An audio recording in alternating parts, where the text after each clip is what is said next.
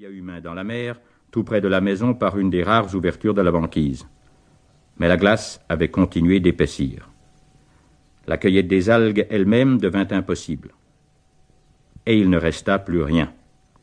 La tempête, le vent, la neige, le froid interdisaient toute tentative de chasse, tuaient tout espoir de vivre.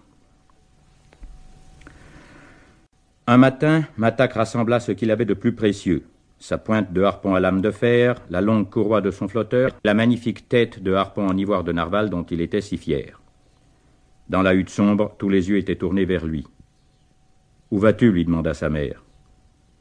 À Tidridak, voir si je peux trouver de la nourriture à rapporter.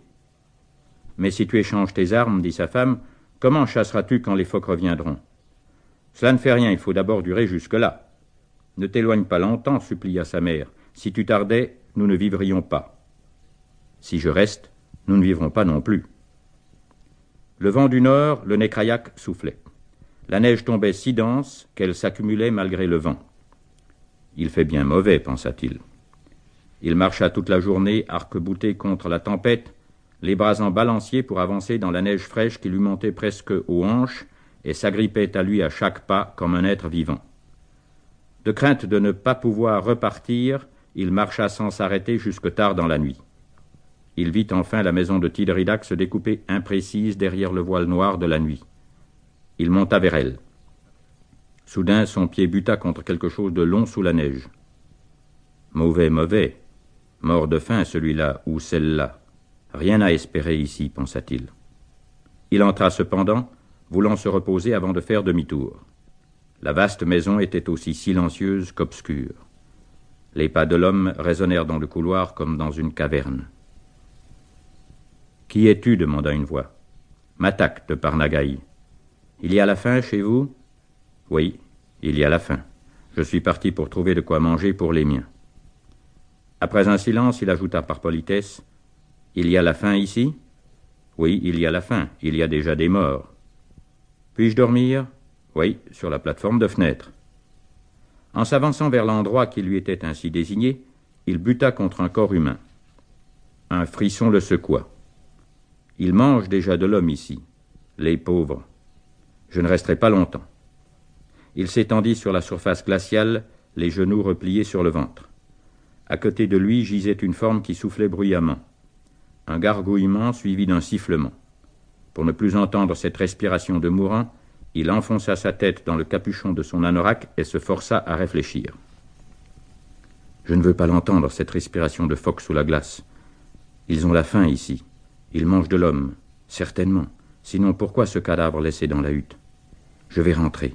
Je vais leur dire. Et repartir demain pour l'autre côté d'Igayartewa. Peut-être m'y donnera-t-on un peu de graisse.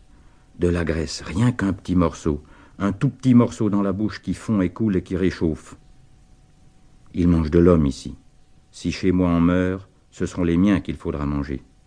Les petits s'en iront probablement le premier, comme d'habitude, ou peut-être la vieille, mais je trouverai de quoi manger pour eux. Rien qu'un morceau de graisse, un tout petit morceau seulement pour apaiser leur faim.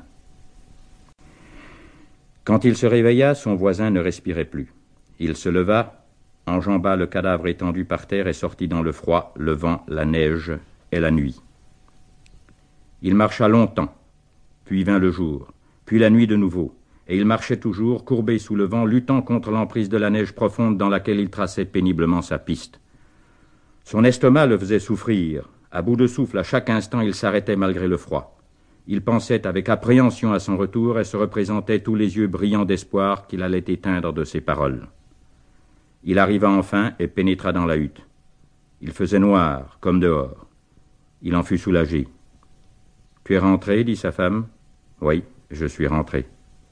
Il y a la faim à Tidrida? Oui, il y a la faim. Matak entendit sa fille pleurer doucement. Il remercia la nuit qui ne lui permettait pas de voir. Il y a la faim, ajouta-t-il, et il mange de l'homme. Il alla s'étendre tout habillé près de la fenêtre. Tu ne viens pas ici? lui demanda sa femme. Non, je vais dormir et repartir au jour. J'irai de l'autre côté, plus au sud, pour un peu de graisse. Au matin, il se leva et s'en fut retiré de sa caisse avec regret un bout de fer long comme la main. Il l'avait trouvé autrefois sur